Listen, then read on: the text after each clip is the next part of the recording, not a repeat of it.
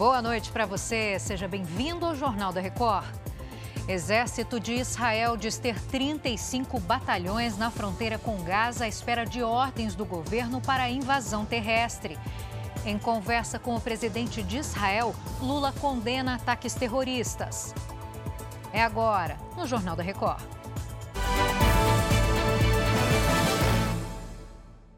Oferecimento: Bradesco, Pix pelo WhatsApp com a Bia é fácil.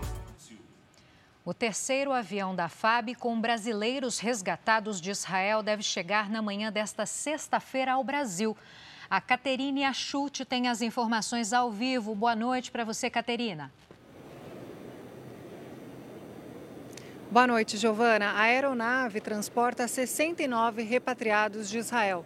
O avião está previsto para chegar daqui a pouco, às 7 da manhã, à base aérea do Recife, onde cinco brasileiros vão desembarcar. Depois, a aeronave segue para a base aérea de São Paulo e deve chegar aqui em Guarulhos, na Grande São Paulo, por volta das 11h50 da manhã. O voo saiu de Tel Aviv na manhã de quinta-feira. No começo da noite, um grupo de brasileiros também chegou aqui ao Aeroporto Internacional de São Paulo, onde foi recebido com muita emoção. Essa viagem foi feita em um voo comercial. Veja o que disseram os passageiros brasileiros que estavam em Israel. Aqui, eu estava lá na, no festival, na Rave que aconteceu, que 260 pessoas foram mortas. Eu, eu agradeço todo o apoio de todos meus amigos e da família. E agora é ir para casa, estou feliz de estar com minha família. É um susto, mas graças a Deus estamos aqui. Chegamos em segurança, né? Era a nossa maior preocupação. E não preocupar a família, né? porque lá a gente escutava o barulho, os, os aviões, a gente escutava o, o hotel tremia. Até agora, contando apenas os voos da Força Aérea Brasileira, 425 brasileiros foram resgatados de Israel. Giovana. Que alívio, né? Muito obrigada pelas informações, Caterina. Em outro voo que chegou nesta quinta-feira mais cedo, no avião da FAB, mais de 200 brasileiros resgatados de Israel voltaram ao Brasil. O desembarque foi marcado por alívio em sair da zona de confronto e tristeza pelas pessoas que morreram na guerra. Horas antes do pouso, parentes e amigos já aguardavam os brasileiros no aeroporto. No desembarque, abraços, emoção e alívio realmente estar tá aqui no Rio e estar tá tranquila, não escutar nenhum barulho de bomba é maravilhoso. Queria agradecer a, a, ao Brasil que mandou esses aviões. Sou toda de coração, agradeço. O avião da Força Aérea, que trouxe 214 brasileiros resgatados de Israel, pousou no Rio de Janeiro por volta das 2h40 da manhã. É, sempre que acontecia qualquer coisa, já vinham mensagens perguntando se eu estava bem e a angústia de não poder responder às vezes e causar assim, um maior sufoco para quem está aqui me deixava bem nervosa. A gente é, foi em funeral e, e, viu toda a tristeza que repentina, né, que, que tomou o país inteiro. Então, é, com certeza esse foi esse está sendo o pior momento, perder pessoas o tempo todo. Fernanda ainda está abalada. Há quatro anos, morando em Tel Aviv, ela tinha amigos que morreram na festa de música eletrônica alvo do grupo terrorista Hamas no sábado. O terror psicológico que existe que foram esses últimos cinco dias, tipo, eu não tô bem, mas com certeza é um alívio, é uma sensação de, tipo, na felicidade, mas, tipo, tá, tudo bem, eu fiz o que eu deveria fazer por agora e quando der a gente volta. Cerca de 150 passageiros que desembarcaram aqui no Rio de Janeiro já seguiram viagem para os estados de origem, com passagens oferecidas por companhias aéreas não houve registro de dificuldades no resgate. Ainda assim, a FAB reforçou os protocolos de segurança de voo. Fortalecemos até a atividade de controles dentro do, do avião, controlador a mais nos ajudando nisso. Outros países já começaram o resgate, né, junto com o Brasil, após o Brasil. Mas eu acho que não teremos problema nisso não, porque não há interesse de manter estrangeiros lá. Já em casa, no Rio de Janeiro, Adélia se divide entre o alívio e a ansiedade. A aposentada conseguiu sair da área dos conflitos, mas deixou em Israel dois filhos e sete netos. A maioria ainda pretende continuar no país. Um dos filhos planeja retornar ao Brasil. O Jair, que foi agora três anos para Israel, que vai fazer agora em dezembro. Ele gostaria de voltar juntamente com a minha nora. Eu só peço a Deus rezando que acabe essa guerra. O presidente Lula conversou com o presidente de Israel, Isaac Herzog, e condenou os ataques terroristas contra o país. O Alessandro Saturno chega agora com os detalhes ao vivo, direto de Brasília. Oi, Alessandro, boa noite para você. Olá, Giovana. Boa noite para você e a todos ligados aqui na Record. Bom, essa conversa foi agora à noite. Durante esse telefonema, o presidente Lula fez um apelo para a abertura de corredor humanitário, tanto na faixa de Gaza como no Egito. Além disso, o presidente afirmou que inocentes não podem pagar pela guerra e que é preciso garantir água, luz, remédios nos hospitais. Lula também agradeceu ao apoio pela retirada de brasileiros de Israel. Um avião da frota da Presidência da República foi acionado em caráter de urgência e já está a caminho de Roma, na Itália. Lá, vai esperar por uma autorização especial para pousar no Egito e repatriar os brasileiros que estão na faixa de Gaza. A expectativa é que pelo menos 22 pessoas voltem nesse voo. O governo brasileiro já contratou aí um serviço de transporte para levar os brasileiros da faixa de Gaza até a fronteira no Egito. Giovana, volto com você. Claro que a gente vai continuar acompanhando esse assunto. Muito obrigada pelas informações. Um bom descanso, Alessandro. Nesta quinta-feira, o secretário de Estado americano chegou a Israel e reiterou o apoio ao país. O exército israelense diz ter 35 batalhões na fronteira com Gaza prontos para a invasão por terra se houver aval do governo.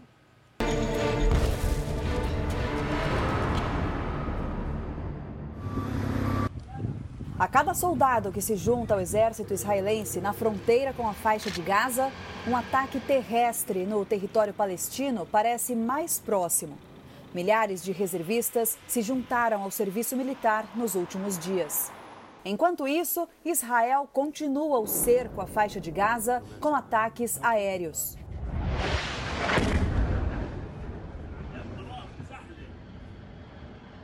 No local não há mais energia elétrica e nem abastecimento de água. O ministro de Energia de Israel disse hoje que enquanto os terroristas do Hamas não libertarem os reféns, a faixa de Gaza não terá energia, água e combustível. Militares israelenses disseram hoje que mais de 6 mil bombas já foram lançadas na faixa de Gaza. Segundo um comitê internacional da Cruz Vermelha, Gaza provavelmente terá combustível suficiente para mais algumas horas. E hospitais terão que ligar geradores para funcionar. Nesta quinta-feira, a imprensa israelense afirmou que um homem abriu fogo na cidade de Jerusalém e deixou dois policiais feridos. Ele estava armado com uma metralhadora. Autoridades disseram que o ataque terrorista foi neutralizado e o atirador morto. O secretário de Estado americano, Anthony Blinken, chegou hoje a Israel para se encontrar com o premier Benjamin Netanyahu. O americano ressaltou o total apoio dos Estados Unidos a Israel. Blinken disse ainda que a prioridade é resgatar os reféns que estão em poder do Hamas. O secretário de Estado também se encontrou com americanos que sobreviveram ao ataque do Hamas ao Festival de Música no último sábado. Conseguimos escapar, mas muitos amigos não conseguiram. E eles estão em cativeiro agora em Gaza. Gaza. Disse Lior Gelbaum, que estava na rave atacada. Hoje, as forças israelenses informaram aos familiares de 97 reféns que eles foram sequestrados por extremistas do Hamas e agora estão todos detidos em Gaza. No encontro com o secretário de Estado americano, o primeiro-ministro israelense subiu o tom contra o Hamas. Benjamin Netanyahu falou que a organização tem que ser tratada como foi o Estado Islâmico e defendeu a destruição do grupo palestino. Hamas, Hamas é Estado Islâmico. E da mesma forma que o Estado Islâmico foi destruído, o Hamas também deve ser destruído, disse o premier. Hoje, Netanyahu se encontrou com soldados da tropa israelense. A medida faz parte do governo de emergência formado com o opositor Benny Gantz até o final da guerra. Em pronunciamento, o comandante do exército israelense também disse que Gaza não será a mesma depois que os líderes do Hamas forem derrotados. Denise Odorice, de Tel Aviv, em Israel, para o Jornal da Record. E agora à noite, a ONU disse que foi avisada por militares de Israel que mais de um milhão de palestinos que vivem no norte de Gaza deveriam migrar para o sul da região nas próximas 24 horas. As Nações Unidas afirmaram que consideram impossível fazer esse movimento sem consequências humanitárias devastadoras. Acrescentaram ainda que qualquer ordem de ataque terrestre de Israel naquela área deveria ser suspensa para evitar a tragédia que se transforme em uma situação calamitosa. O governo israelense não se pronunciou. O confronto entre Israel e Hamas já deixou mais de 2.800 mortos, a maior parte na Palestina, onde 1.537 pessoas perderam a vida, segundo a última atualização do Ministério da Saúde de Gaza. Mais de 6.600 ficaram feridas. Entre os palestinos mortos estão pelo menos 500 crianças. Do outro lado, há 1.300 mortes de israelenses e mais de 3.300 feridos. Hoje, o primeiro-ministro Benjamin Netanyahu confirmou que bebês foram mortos pelo Hamas. O consulado de Israel em São Paulo organiza um voo para repatriar quase 300 israelenses que estão no país e que foram convocados para lutar no conflito. O embarque está marcado para esta sexta-feira no Aeroporto Internacional de São Paulo, em Guarulhos. O motivo fácil para o Fábio explicar. Por que você quer tanto voltar? Porque minha esposa, minha filha e meu filho estão lá. Eu quero estar com eles. Já já estou aí, se Deus quiser. Eu vou abraçar muito vocês. Tá bom? Ele e a esposa israelense moram em Hanana, a 20 quilômetros de Tel Aviv, capital de Israel. Fábio é brasileiro, descendente de judeus poloneses, mas mora lá há seis anos. Veio a trabalho para um evento de comércio internacional e estava tentando antecipar a volta para ficar perto da família. Só que no meio desse evento estourou toda essa, essa bagunça. Então, a minha concentração já, obviamente, diminuiu um pouquinho. Uh, mas todas as pessoas que estavam lá comigo foram extremamente uh, uh, amáveis e tudo mais. E desde então eu estou, obviamente, com a cabeça laica o tempo inteiro. A preocupação do Fábio tem outra razão. O filho de 21 anos, sargento do Exército de Israel, está em serviço em uma das fronteiras do país. O Fábio conseguiu a oportunidade para retornar a Israel depois que o governo brasileiro autorizou a repatriação de israelenses que estão no país. A intenção é reunir o máximo de reservistas ao redor do mundo para ajudar no confronto contra o Hamas. Israelenses que estão na América Latina a negócios ou a turismo também devem se apresentar. O voo fretado deve levar quase 300 israelenses de volta ao país. Nesse documento enviado à Agência Nacional de Aviação Civil, a ANAC, a chegada do avião ao Brasil está prevista para hoje e o embarque deve ser feito nesta sexta-feira à tarde. Muitas eh, companhias eh, internacionais agora eh, não voam, eh, voam a Israel, então tivemos que pegar uma companhia privada. Esta é uma coisa. Segundo, tem um custo muito grande. Ainda segundo o cônsul, se houver necessidade, outro voo será fretado para o deslocamento até Israel. O Fábio sabe exatamente o que vai fazer ao chegar em casa. Abraçá-los. Viajo bastante, mas eu nunca tive essa sensação. Nunca. Para mim é, é muito comum, mas essa sensação é a primeira vez que eu sinto. De sentir necessidade de estar lá, de estar com eles, primeira vez. A gente continua nesse assunto e você vai ver agora uma reportagem do nosso enviado especial Roberto Cabrini, que entrou no maior hospital de Israel e mostra a realidade do local que recebe diariamente as vítimas da guerra.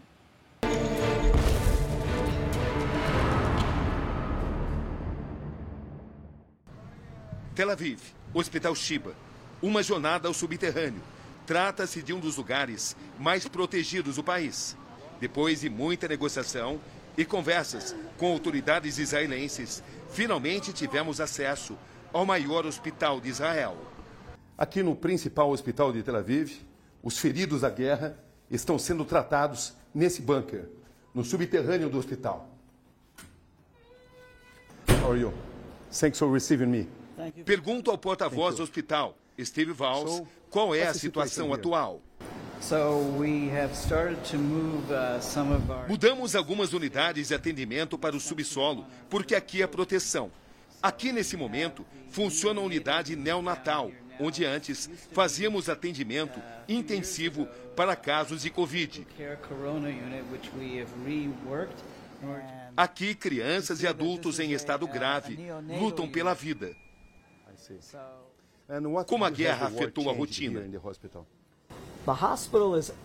O hospital está sempre pronto para uma situação como essa. Infelizmente, mísseis atingem Israel quase todos os anos.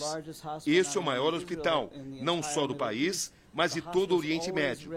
Estamos sempre preparados para uma situação de emergência. Continuamos atendendo regularmente. A rotina diária do hospital segue, apesar da guerra lá fora. Ele conta o que presencia aqui dentro. Os cidadãos e soldados sofrem todos os tipos de ferimentos, desde leves até aqueles com risco de vida. Outros hospitais no sul não são tão grandes quanto esse e não conseguem atender pacientes tão graves. Aqui conseguimos atender mais de duas mil pessoas. Entre os pacientes, encontramos esta menina. Ela é mais uma vítima dos ataques dos últimos dias. Esta criança foi ferida no ataque de Cafaraza, perto da faixa de Gaza. Muitas pessoas foram mortas e feridas. Temos várias pessoas em outras partes do hospital que estão queimadas ou sofreram ferimentos graves nesse bombardeio. São situações horríveis. Pergunto sobre os pais da garota. Ela, o pai e a mãe foram queimados, mas escaparam milagrosamente. Os pais estão inconscientes em outro andar. A filha também está em estado grave, mas estou certo de que ela vai sobreviver. Foi justamente no kibbutz Kafarazar onde esta menina foi atingida, que algumas crianças teriam sido assassinadas. O governo de Israel confirmou nesta quinta-feira, pelo menos em parte, a informação. Disse que o Hamas, de fato, matou bebês. Como avaliar o que está acontecendo? Estou nesse país há 22 anos e nunca vi isso. São cenas tão terríveis quanto o Holocausto.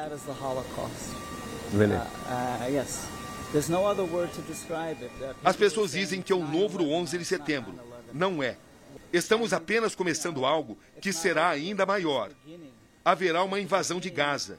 Não entendo como um ser humano pode fazer isso com outro. Como pode queimar um bebê vivo. Aqui no Shiba Medical Center, o principal hospital de Israel, dezenas de vítimas da guerra estão sendo tratadas, entre adultos e crianças, árabes e judeus, soldados e civis. A crise humanitária é sempre uma possibilidade. A preocupação é visível. Médicos trabalham sem parar. Por enquanto, as condições são boas. Mas e se a guerra piorar? E se a situação se tornar incontrolável? Eis a questão. Pergunto ao porta-voz do hospital como os inimigos de guerra são tratados aqui. Durante todo o ano, atendemos pacientes da faixa de Gaza, da comunidade árabe, da Cisjordânia e de israelenses. Um hospital é onde você deixa suas crenças políticas do lado de fora e cuida dos pacientes do lado de dentro. Nesse momento, há pacientes palestinos de Gaza? Da guerra, não, porque as fronteiras estão fechadas. No momento, apenas 80 palestinos vindos antes do início da guerra. Agora, eles não podem vir para Israel. E se pudessem vir, nós os trataríamos. Quais as condições do hospital se a situação da guerra piorar? Estamos prontos para operar em capacidade máxima. Fomos treinados para isso. Todos estão trabalhando com o mesmo propósito: salvar vidas. E o número de vítimas aumenta a cada dia. Já são mais de 2.800 mortes, 1.300 israelenses e 1.500 palestinos. A tensão na região pode aumentar nesta sexta-feira. O fundador do Hamas, Khaled Mesral, clama aos muçulmanos a luta armada contra os israelenses.